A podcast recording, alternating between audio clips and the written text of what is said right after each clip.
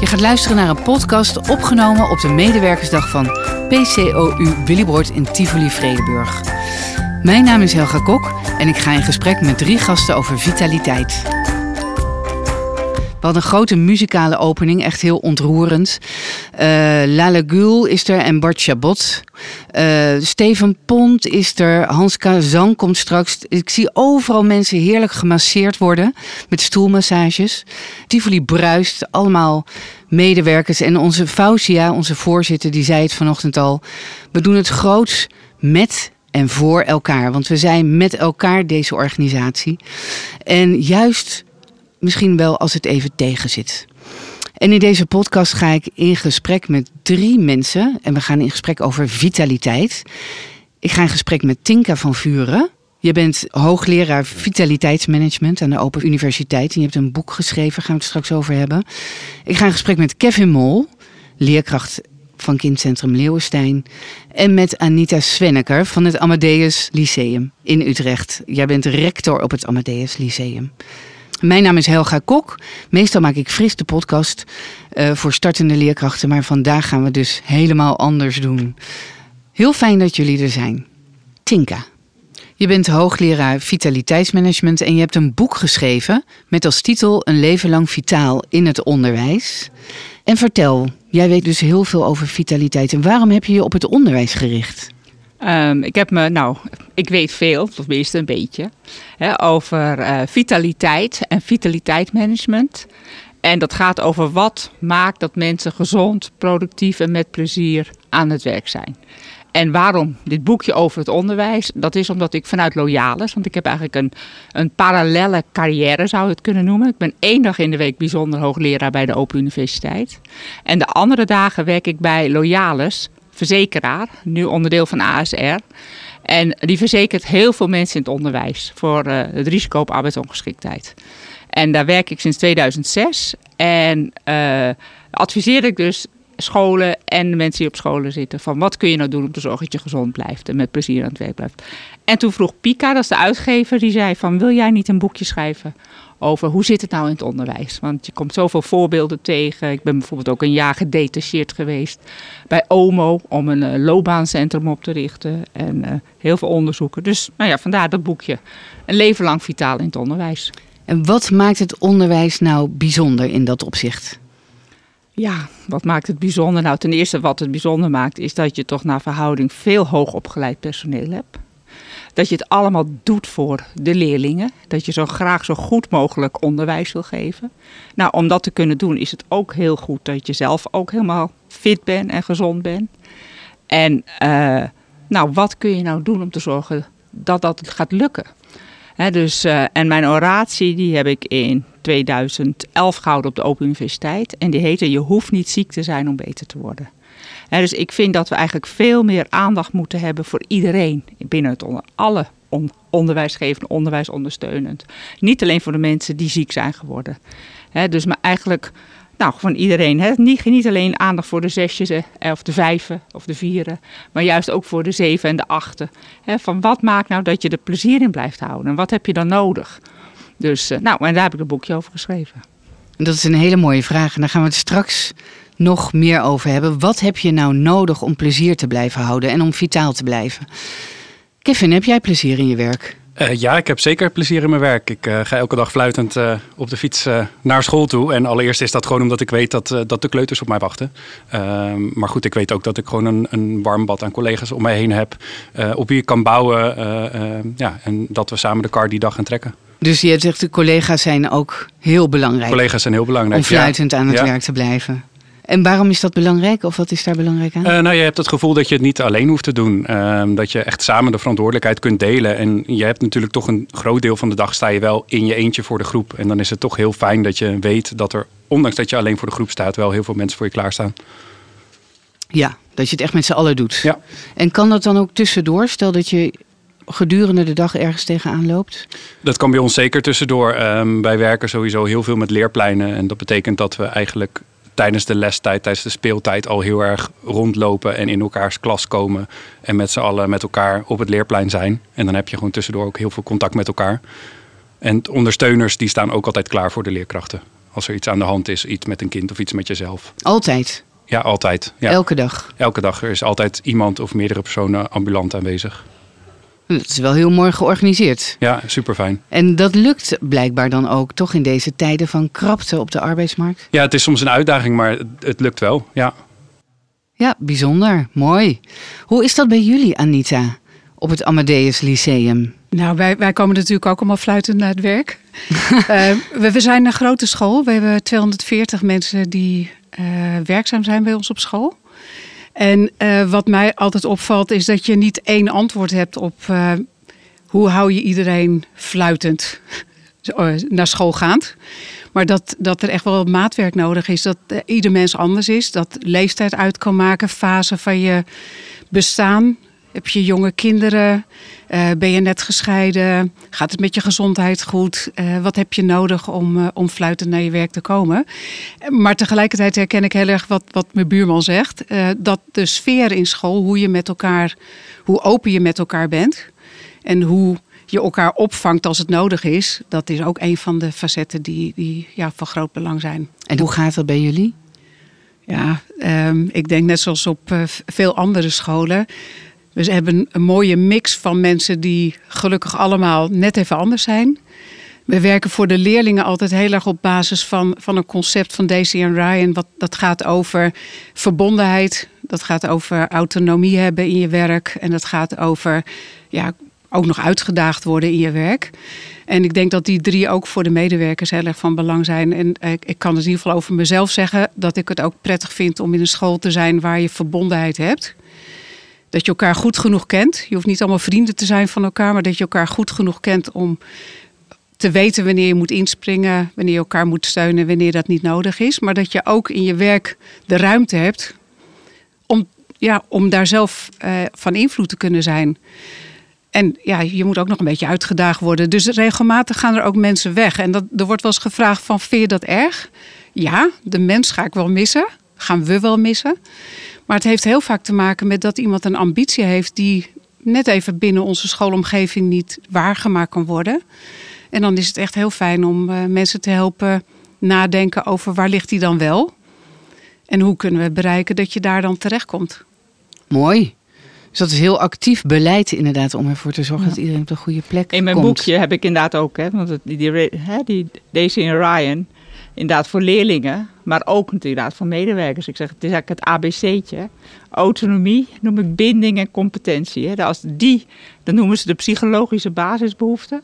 En als die inderdaad bevredigd worden, vervuld, hè, dan ben je intrinsiek gemotiveerd voor je werk. Als je inderdaad werk hebt waar je inderdaad zelf kan kiezen, waar je merkt dat je collega's hebt die je steunen. Hè, waar je merkt dat je nieuwe dingen kan doen, competenter kan worden, nieuwe uitdagingen. Ja, dan, dan vind je het ook leuk en dan ga je er ook voor. En die energie die is heel bepalend, dat, dat zeg ik, dat noem ik eigenlijk dan die vitaliteit. Hè, dus het is meer dan alleen over gezondheid. Heel veel mensen koppelen vitaliteit aan een vitaal, aan, aan leefstijl. Maar voor mij is het met name je, je energie en motivatie. En als dat goed zit, dan komt de rest ook wel. Ja, en zeg je dan, de schoolleiding heeft daar een cruciale rol in? Ook, ja. En, en ook je collega's en ook jijzelf. Dus uh, het is alles bij elkaar. En ik heb een, een, model gemaakt ook over eigen regie. Wat maakt dat je eigen regie neemt op jouw gezondheid en op je ontwikkeling. En dan gaat het erom dat je weet dat het belangrijk is. Je bent bewust dat het nodig is. Uh, dat je het ook denkt dat je het kan. Dus dat je die competentie hebt. Dat je het echt wil. Dat je en dat je durft. Maar dat wordt gesteund door je omgeving, door, je, je door de school ook en door uh, je thuisfront. Van dat je uh, inderdaad geïnformeerd bent, dat je weet dat het belangrijk is. Dat je ook weet welke ma maatregelen er allemaal genomen worden die jou helpen om dit te doen. Uh, dat er dus die faciliteiten zijn. Maar ook vooral dat je het gevoel hebt dat je het mag. Dat je het samen doet met elkaar. Dat je een cultuur hebt. En dat je mensen hebt, ook onder andere de leiding, die het voordoen. En ook het goede voorbeeld laten zien. En ook keuzes maken en het uitleggen en uh, jou steunen. Nou, als dat allemaal werkt, dan is het top. Ja, en dan gaat het heel ja. erg over eigen regie. Ja, eigen regie op jou, wat je wilt. Ja, zorgen eigenlijk dat je ja, gezond en productief en uh, vitaal kan blijven. Ja, want wie is daar uiteindelijk verantwoordelijk voor? Voor de gezonde werknemer. Ben je dat zelf? Ook. Maar ook de werkgever. We hebben niet voor niks een arbowet. Die verplicht, en ook zelfs in het burgerlijk wetboek, staat dat je een goede werkgever moet zijn, maar je moet ook een goede werknemer zijn. Dus dat betekent ook dat je voor jezelf die maatregelen moet doen. Maar dat herken jij waarschijnlijk ook wel. Ja, absoluut. Ja, kijk, het is natuurlijk belangrijk, vind ik als werknemer, als leerkracht, dat de school me daarin steunt. Maar ik vind wel dat je zelf heel erg een rol hebt, eh, de verantwoordelijkheid hebt. En dat verlangen we uiteindelijk natuurlijk ook van de kinderen. Maar om keuzes te maken die goed zijn voor jezelf. En die ervoor zorgen dat jij binnen de organisatie en voor de kinderen een betere leerkracht en een beter teamlid kunt zijn. Kun je daar een voorbeeld van geven? Van, van keuzes die je kan maken. Ja, wat heb Eh, jij bijvoorbeeld gedaan? Nou ja, wa- wat bij ons op school bijvoorbeeld heel eh, fijn is, en dat, wordt, dat klimaat wordt geschapen door de leiding in eerste instantie, maar is dat wij heel erg flexibel ons werk kunnen doen. Dus ja, als de kinderen op school zijn, dan sta je voor de klas en dan geef je les. Maar daaromheen heb je de keuze eigenlijk om je werk te doen op een moment dat voor jou het best passend is, dat je het best productief bent. Maar ook de plek, dus dat kan zijn in je klaslokaal, dat kan zijn op een werkplek op school, maar het kan ook zijn thuis. En als jij, zoals ik, een ochtendmens bent, dan begin je lekker vroeg en dan, dan doe je 's morgens een hoop van je dingen. Ehm, ben je een avondmens of een weekendmens, dan doe je het op dat moment. En ik denk dat dat een mooi voorbeeld is van ja, hoe je toch eh, het verlangt van, van het management dat die mogelijkheid er is, maar het verlangt ook van de werknemer dat je eigen verantwoordelijkheid neemt om dat te doen. Ja, dus dat zijn die facili- voorbeeld van faciliteiten die geboden worden. Ja. En je weet ook dat het er is, want dat is ook, zie je ook heel vaak. We hebben prachtige faciliteiten, maar heel vaak weten mensen het niet. Dus hoe kom je erover in gesprek? En daar waarschijnlijk ook Anita, de, eh, denk je waarschijnlijk ook van hoe deel ik dat? Hè? Ja, nou wat bij mij nu vooral opkwam is dat het soms ook wel spannend is. Ehm, dus alles wat gezegd is, dat klopt. En dan kan je toch soms, ook als schoolleiding, als leiding van de school... of met elkaar zelfs, bedenken... ehm, we gaan iets eh, anders doen. Nou, dat hebben we op het Amadeus eh, twee jaar terug besloten. We gaan eh, best een grote verandering doen. En dat is allemaal keurig voorbereid, maar dan zit je opeens in een spannend jaar. Want dan gaat alles net even anders. Eh, dan gaat bijna niks meer op de automatische piloot. Dan, dan ga je, stel ik me zo voor, dat gold voor mij in mindere mate dan voor alle collega's die met, met leerlingen in de klas waren. Maar dan, dan ziet elke dag er net even anders uit dan je gewend was. De lesuren zijn langer, waren langer. We waren anders georganiseerd. Eh, het vak moest in minder periodes, dus die langer waren. Dus er was zoveel anders. Dan, ik heb wel gemerkt in dat jaar dat je dan ook eh, wel een, een behoorlijk beroep doet op de veerkracht. En als ik kijk naar hoe een menselijk bestaan eruit ziet, dan heb je je thuisfront moet op orde zijn, je werkomgeving moet op orde zijn, je moet gezond zijn of je wil gezond zijn. Dat, als dat allemaal goed gaat, dan ben je lekker in balans. Maar als er op het werk veel veranderingen zijn en toevallig is het thuis ook iets, dan gaat er wel veel schuiven. En ehm, wat ik ervan geleerd heb, is dat je dan met elkaar, en dus ook als schoolleiding, nog zorgvuldiger moet zijn in goed in contact blijven met iedereen. Eh, want anders ja, ga je toch ook mensen verliezen of de situatie Vallen, ja. gaat, gaat wat schuiven. En nou, dat was een spannend jaar, moet ik zeggen. ja, dus eigenlijk, eh, je hebt heel veel eigenlijk tegelijkertijd veranderd. Ja. Hè? Dus, eh, hè, want heel vaak zeg ik, probeer als je wil veranderen, doe het dan toch maar voorzichtig. Een beetje op zijn egeltjes. Kleine dingetjes, kleine stapjes. Ja. Dus, En eh, deze schoolleider is altijd een beetje... Huppakee, Van tegelijk, stappen. ja. ja. Ja, dan is het wel gebeurd. Hè? Dus, en we kunnen ook wel veel aan, maar het vraagt wel wat inderdaad. Ja, Ja, want dat is voor jou ook belangrijk, hè? dat je goed naar jezelf luistert. Maar dat zijn natuurlijk twee opdrachten. Je hebt de opdracht om zelf gezond te blijven. Dus ik hoor je zeggen, ah, het moet een beetje hup. En om je team eh, niet te verliezen daarin. Nou, er speelt volgens mij ook nog wat anders mee. En dat heb ik wel echt moeten leren, gewoon uit ervaringen. Dat, eh, dat elk mens echt anders is. Dus ik heb in het begin, toen ik 20, 25 was, altijd mezelf als uitgangspunt genomen. En ik denk, nou, mijn energie, dat is wat iedereen heeft. Wat ik fijn vind, dat vindt iedereen wel fijn. En dat je dan eigenlijk gedurende, ik in ieder geval gedurende mijn leven merkte, zo van, ja, maar er zijn zoveel mensen en zoveel ja, iedereen is op een andere manier vitaal of blijft vitaal. En, en wat ik de laatste jaren vooral merk is dat, ja, dat er ook wel generatiedingen zijn. Eh, ik ben opgegroeid in de tijd van, eh, als ik het mag zeggen, zo niet lullen maar poetsen. Flink zijn, niet zeuren, gewoon doorgaan. Hard werken, dat is goed voor je. En ja, geld was ook wel een dingetje thuis. Hè? Dus geld verdienen was ook belangrijk. Ja, En dat is, was mijn generatie en mijn thuisfront. Maar ik weet eigenlijk niet. Hè. Ik heb iemand die is bij mij gepromoveerd, Mhm. Stefan Corporaal, op de generatie I. Hè. Dus niet op Z, daar was het het, want het is eh, iets van eh, zes eh, jaar geleden. En hij heeft gekeken, hoe heet het, hoe zitten jongeren er nou in? En hij heeft naar schoolverlaters gekeken, dus MBO, VMBO, HBO. Van wat willen mensen nou, wat vinden ze belangrijk in hun werk? Maar wat kwam eruit was eigenlijk, ze willen structuur, duidelijkheid en ontwikkeling. is eigenlijk helemaal niet zoveel anders als wat andere generaties willen. Maar wat natuurlijk nu wel een groot verschil is, is dat gewoon de arbeidsmarkt heel anders is. Dus dingen die jij misschien ook wel had gewild toen je 20 of 25 was, kon helemaal niet, want toen was er een groot eh, overschot. Hè? Dus, eh, en was er veel minder werk in het onderwijs. Maar nu zijn er gewoon tekorten. Dus mensen kunnen veel meer vragen. Die kunnen zeggen: nee, ik wil niet meer dan drie dagen of vier dagen. Of ik wil dit. Of ik, hè, dat, dat konden we toen helemaal nog niet zeggen. Hè, zo van. Dus ik denk dat, het, ik, ik denk dat de mensen niet zozeer anders zijn geworden. Voor een stukje heeft het vaak met de leeftijd te maken natuurlijk. Net dat jij zei van nou, toen ik 25 was, dacht ik dat iedereen hetzelfde was. Maar ik merk nu dat het toch wel iedereen anders is. Dus maar, eh, ja, dus ja, ik weet niet. Ja, jij bent jong, dus misschien heb, zeg ik het helemaal verkeerd. Ik ben natuurlijk al wat ouder, dus. eh. Nee, ja, ik denk dat het qua, eh, qua pure mentaliteit niet heel erg eh, verschilt. Ik Zeg maar, mijn generatie wilde ook heel hard werken. Alleen de omgeving eromheen is gewoon heel anders. Ik kan me voorstellen dat, dat hè, 30 jaar geleden had je weinig keuze. Dus had je ook weinig mogelijkheid of weinig reden om na te denken over die keus.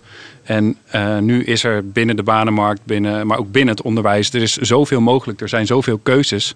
Maar dat kan ook juist zorgen voor een, ja, een veel te wijde blik. En dat je het niet meer weet en dat je twijfels krijgt en dat dat energie kost. En dat sommige keuzes ook gewoon te moeilijk zijn om op een bepaald moment in je leven te maken. Ze zeggen ook wel eens, je kan beter bij hoeven kiezen tussen drie potjes jam in plaats van tussen 15 potjes jam. Want dan weet je niet meer welk potje je wil. Dus eh, Eh, Tinka, weet jij wat de laatste wetenschappelijke cijfers zijn?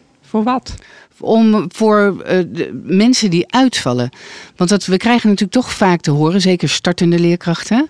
En we hebben daar binnen PCOU Willyboord echt wel beleid op gemaakt om startende leerkrachten echt binnenboord te houden.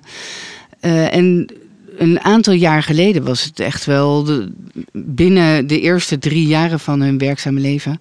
Starters vielen er heel veel al af. Nou Weet jij de- van de laatste wetenschappelijke cijfers? Ik, nou, ik weet de laatste cijfers niet, maar ik weet wel dat in het algemeen inderdaad het, het aantal eh, mensen die beginnen in het onderwijs en stoppen binnen vijf jaar, dat dat behoorlijk groot is. Maar dat geldt ook voor de zorg.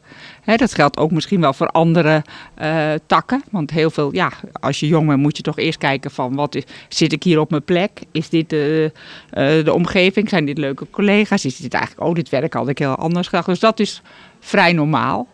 We vinden het natuurlijk jammer als het om redenen dat mensen weggaan die eigenlijk niet hadden gehoeven. Dan hadden we ze liever bij ons gehouden. En daarom is het inderdaad belangrijk dat we zeggen, je moet goed ingewerkt worden. Hè. We moeten een goed onboardingsprogramma. Ja. En wat we natuurlijk ook wel zien in het onderwijs, is dat natuurlijk het aantal mensen met eh, eh, vermoeidheidsklachten, psychische klachten, hè, groot is. Hè, dus er zijn in de, de, nationale enquête arbeidsomstandigheden, daar wordt aan heel Nederland elk jaar gevraagd door TNO en CBS van in welke mate ben je vermoeid of in welke en eh, heb je zin om, nou allemaal dat soort zaken. En dan zie je dat één keer in de maand als mensen aangeven dat ze dit type klachten hebben, dan zeggen ze dat ze burn-out klachten hebben of psychische vermoeidheid. Nou, dat was misschien 15 jaar geleden misschien 11 procent. En we zitten nu al op 18 procent. En misschien zitten we in het eh, primair onderwijs, is het zelfs hoger. Dus er zijn echt, dus we merken gewoon dat mensen eerder vermoeid zijn, meer op, op een bordje hebben. Misschien ook wel meer erkennen, dat mensen het ook meer toegeven, dat dat ook veranderd is. En wat je ook ziet, dat het aantal arbeidsongeschikten in het onderwijs ook hoog is. Maar wat je ook ziet, is dat heel veel mensen heel blij zijn met een baan in het onderwijs. En dat ze heel tevreden zijn en ook heel bevlogen. Dus als je, want daar wordt ook naar gevraagd. Dat is ook gewoon heel hoog. Dus het is een baan die heel veel vraagt, maar ook heel veel biedt. En eh, nou, het liefst doe je, dan gaat het erom hoe zorg je nou dat je dat met elkaar ook kan volhouden en de lolling kan hebben. Dus ik geef aan het eind van het boekje ook allemaal tips eigenlijk aan de mensen. Van hoe zorg je nou dat je het gewoon leuk blijft vinden en wat moet je ervoor doen? Ja, heb je een paar van die tips? Ja, nou ja, ik, ik, nou ja, ik ga dit ook, nou wordt mijn titel van mijn afscheid. Ik ga afscheid houden binnen een half jaar. En die heet Wees loyaal aan je latere zelf. Dus bedenk eigenlijk, eigenlijk net, we hebben het over duurzame inzetbaarheid. Nou, je zou eigenlijk kunnen zeggen, dat is eigenlijk een beetje hetzelfde als duurzame energie.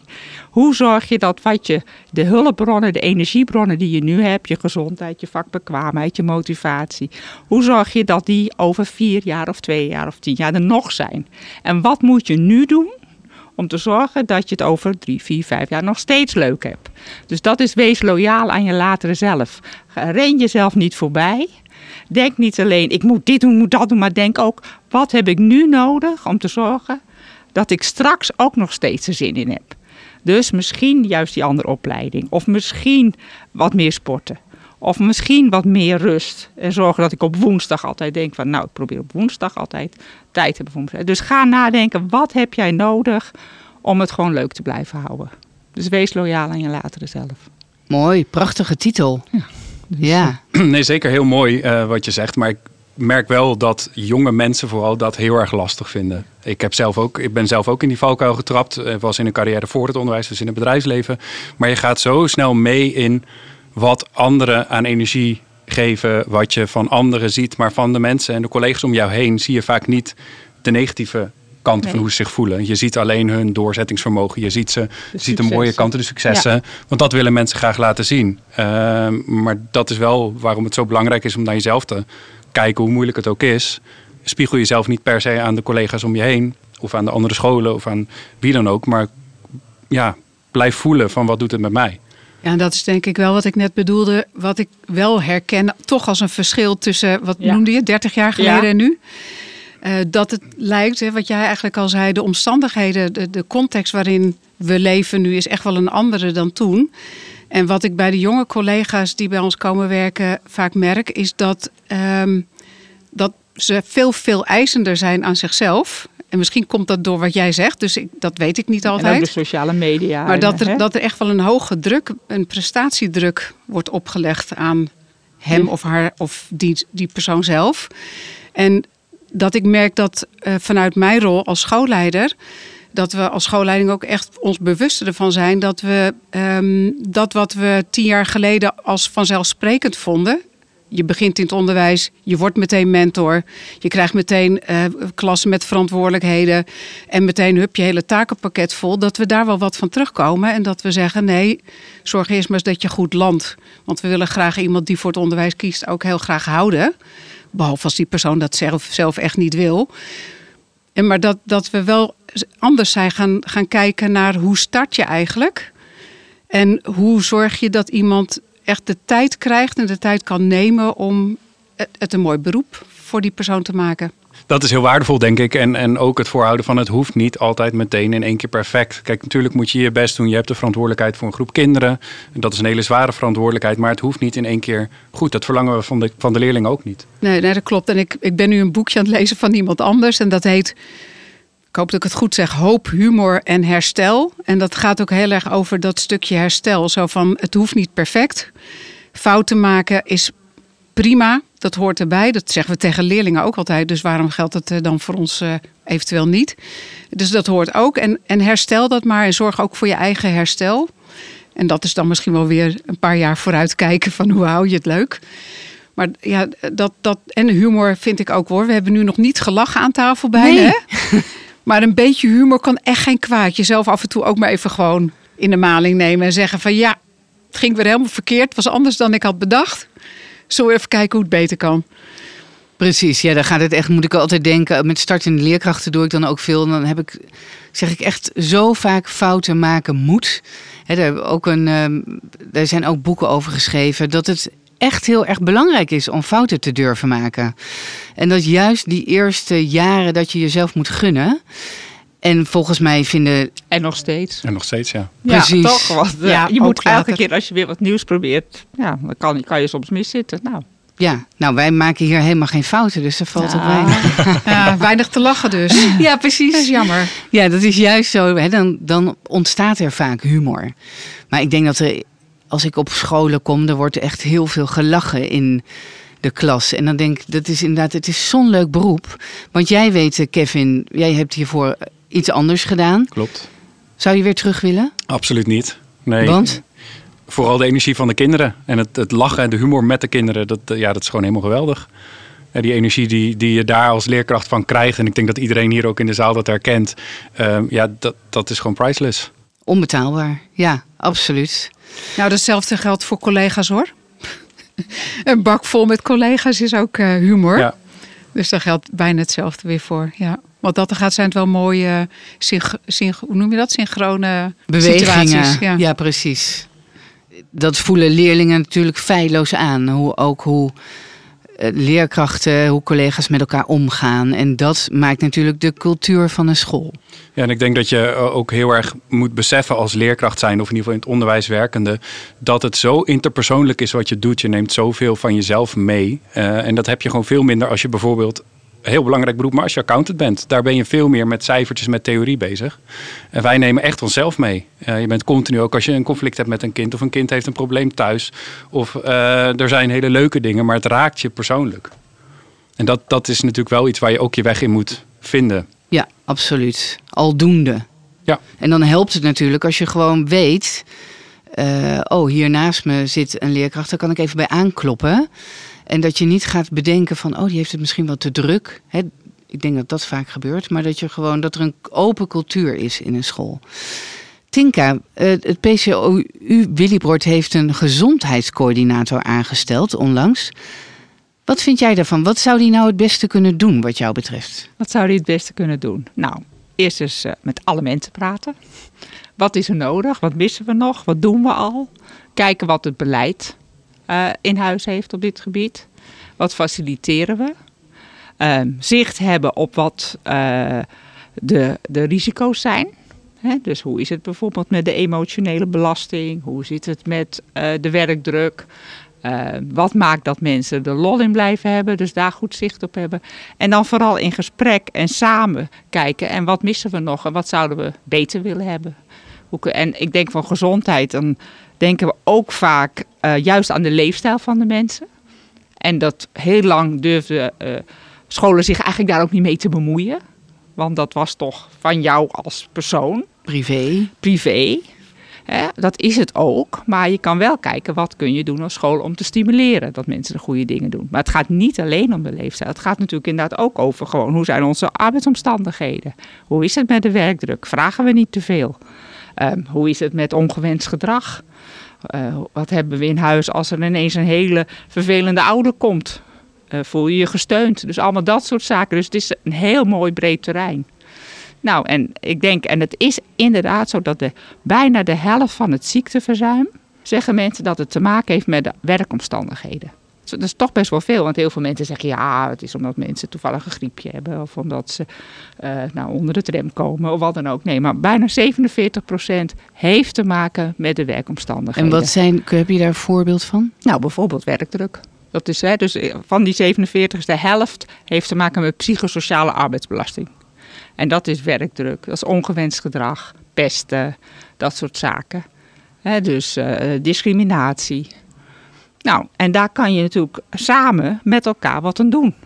En daar heb je inderdaad ook als, als eh, leiding van een school, heb je daar ook gewoon de verantwoordelijkheid voor. Wat, hoe zit dat bij ons? En het is belangrijk dat je daar als inderdaad coördinator van gezondheid zicht op hebt. Hoe zit het bij ons op de scholen? Wat doen we al goed? Wat kunnen we beter doen? Ja, en misschien ook kijken naar voorbeelden van scholen waar het wel heel goed gaat en daar weer. Ja, en ja, hè, dus ik heb inderdaad ook wel, eh, ook bij scholen, eh, dat we een eh, hele dag hadden georganiseerd van een bestuur. En dan mocht elke school mocht een voorbeeld, eh, een best practice. Zeiden ze, waar zijn we trots op? En dan presenteerden ze die verschillende best practices aan elkaar. Van wij doen het op deze manier. Nou, gewoon ter inspiratie. En wat kun je ervan leren? En, nou, en wat zouden we van, hè, wat zouden we misschien zelf ook kunnen doen? Ja, Nou. mooi. En dat zie ik vandaag ook gebeuren. Hè? Want ik zie, er zijn allerlei mogelijkheden om met collega's ook te sparren. Dat eh, als je biologie geeft, dat je leerkrachten ontmoet van andere scholen die ook biologie geven. En dat je daar zo met en van elkaar kunt leren, bijvoorbeeld. Ik merk vandaag wel dat er al heel veel gelachen wordt. Er staan ook heel veel grappige dingen op het programma.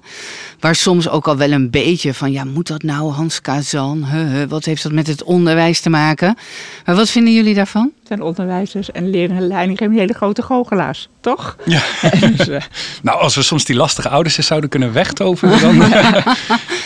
Nee, ja, ik, ik vind het superleuk dat zo'n dag als dit georganiseerd wordt. En ik hoor ook wel de signalen van ja, dat, dat kost allemaal veel geld en het kost tijd. We zijn een dag nu niet voor de kinderen er. Uh, we hadden ook wat meer aan eigen ontwikkeling misschien kunnen doen. Maar ik denk dat juist dit ook waardevol is om daar even een stap terug van te doen. Uh, en, en dit het ook is even... goed. Dit is toch ook ja, voor je eigen precies. ontwikkeling? Ja, maar ik, ja, ik bedoel minder vakinhoudelijk. Ja, maar ja. goed. Maar ik denk dat het heel goed is dat we even dan een stap achteruit zetten. En het ook even over ons heen laten komen. Zo van, hé, hey, we worden, worden even in debatten gelegd. En er zijn ook hartstikke leuke dingen. Even van genieten. Ik geniet ook in de klas, geniet ik ook van momenten die er gebeuren met de kinderen. Dan, dan hang ik ook wel eens een minuutje achterover en denk, ah, dit is echt leuk of mooi of grappig. Maar dat is net zo functioneel als dat je uh, een rekenles aan het geven bent. Ja, want het gaat ook om die verbinding met elkaar. En dat je voelt dat je ergens onderdeel van bent, toch? Ja. Zowel voor kinderen als voor alle medewerkers, alle 2800 medewerkers vandaag. Wat vind jij daarvan, uh, Anita, ja, je, van het programma? Weer een eerlijk antwoord? Tuurlijk. Nou, ik had er niet zoveel zin in. Maar ah. ik wist ook, als ik dan ga komen, dan weet ik dat ik het heel erg leuk ga vinden. En maar ik had wel, er was wel een soort van drempel. Ik, ik weet dat het goed is. Ik weet dat het fijn is om elkaar te ontmoeten. Dat we bij elkaar horen. Dat het goed is om elkaar dan ook eens te zien. Want we zien elkaar binnen de scholen afzonderlijk van elkaar natuurlijk veel. Maar over de scholen heen is dat eh, nou minimaal lur. Als je dan eenmaal bent, dan is het echt super tof. Ik heb al met hele leuke mensen gesproken die ik nog niet kende. En toch was het van tevoren, uh, had ik ook zo'n idee van ja, ja, moet het wel. Oké, moet dat wel. Precies, die dag. Ja. En uh, ja, over het programma. Ik denk, ja, je haalt eruit wat je er graag uit wilde halen. Ik heb alleen net mijn rap workshop gemist. Omdat iemand zei dat het lunchtijd was. En ik ging daarnaar luisteren. Had ik niet moeten doen. Ik had beter voor mezelf moeten zorgen. Even moeten opzoeken. Nee, dus het zijn, uh, dus zat te kiezen. Dus voor iedereen is er wat. Ja. maar eigenlijk juist omdat het niet is wat echt moet, denk je, moet ik het wel gaan doen? Want ik heb het al zo druk, want ik moet dit en nee, dat Nee, dat dacht dat. ik allemaal niet. Nee? Ik, dacht, ik dacht echt alleen maar, goh, ik heb net vakantie gehad. Uh, ik heb alweer zin om gewoon naar school te gaan. Ja, ja. Dus het was eigenlijk gewoon een positieve gedachte. Ja. En ik wist ook, als ik er eenmaal ben, ga ik het uh, heel fijn goed. vinden met, met al die andere collega's. En je kon er nou niet onderuit, want nou moest je hier zijn. Ook dat. Ja, dus jij gaat eigenlijk ook al fluitend naar je werk. Je had gewoon zin om weer fluitend naar je werk te ja. gaan. Ja, dat meen ik oprecht. En ja, wat ik net, wat ik me net opviel, want er werd een getal genoemd en ik hou van getallen. Uh, dus ik vroeg me af, is die 47 procent, is dat gewoon over alle beroepsgroepen ja. heen? Ja. Dus over alle beroepsgroepen. Want we hebben in de, in de scholengroep hebben we ook wel eens gekeken hè, van hoe zit dat nou precies en wat is werkgerelateerde afwezigheid en wat is wat heeft ook nog andere raakvlakken, medisch of um, met andere situaties om het werk heen. Maar, maar medisch en, kan nog steeds me, uh, werkgerelateerd ja, zijn. Ja, dat, dat snap ik. En wat mij opviel toen, want dat heb ik voor de eigen school ook gedaan, is dat het, het mij juist meeviel hoeveel alleen werkgerelateerd was. Dat het vaak weer een, een mengsel is van verschillende dingen die op elkaar van invloed zijn. Dus dat het en iets medisch was en een situatie thuis en dan ook op het werk omdat we in een verandering zaten. Dus dat, die, dat ze elkaar zo versterken. Dus dat het nogal belangrijk is om die balans van die, ik noem het altijd drie dingen, thuis, werk en, en je gezondheid, dat het zo belangrijk is om die drie alle drie aandacht te blijven ja. geven in plaats van maar eentje of twee. Ja. Ja. Ik zeg eigenlijk, wat is duurzame inzetbaarheid? Dat gaat eigenlijk over dat je een voortdurende balans hebt tussen wat jij kan en wil en wat het werk, de privésituatie en de maatschappij vraagt en biedt. Dus er zijn zoveel factoren die ervan op invloed zijn. Ja, en als je inderdaad gewoon de pech hebt dat je al een, een wat slechtere gezondheid hebt of een chronische aandoening of, nou, dan maakt het alweer lastiger om, om die balans goed te houden. Maar wil niet zeggen dat het niet kan. Nee, want ik las ook in jouw boekje het voorbeeld van Stephen Hawking. Ja, ja.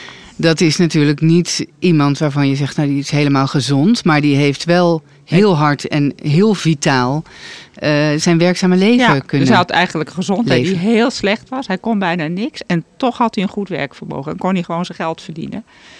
Terwijl hij dus zo'n, ja, eigenlijk niet eens kon praten. Dus uh, ja, dus het, het, is altijd, ja, alleen het maakt het wel een stuk lastiger.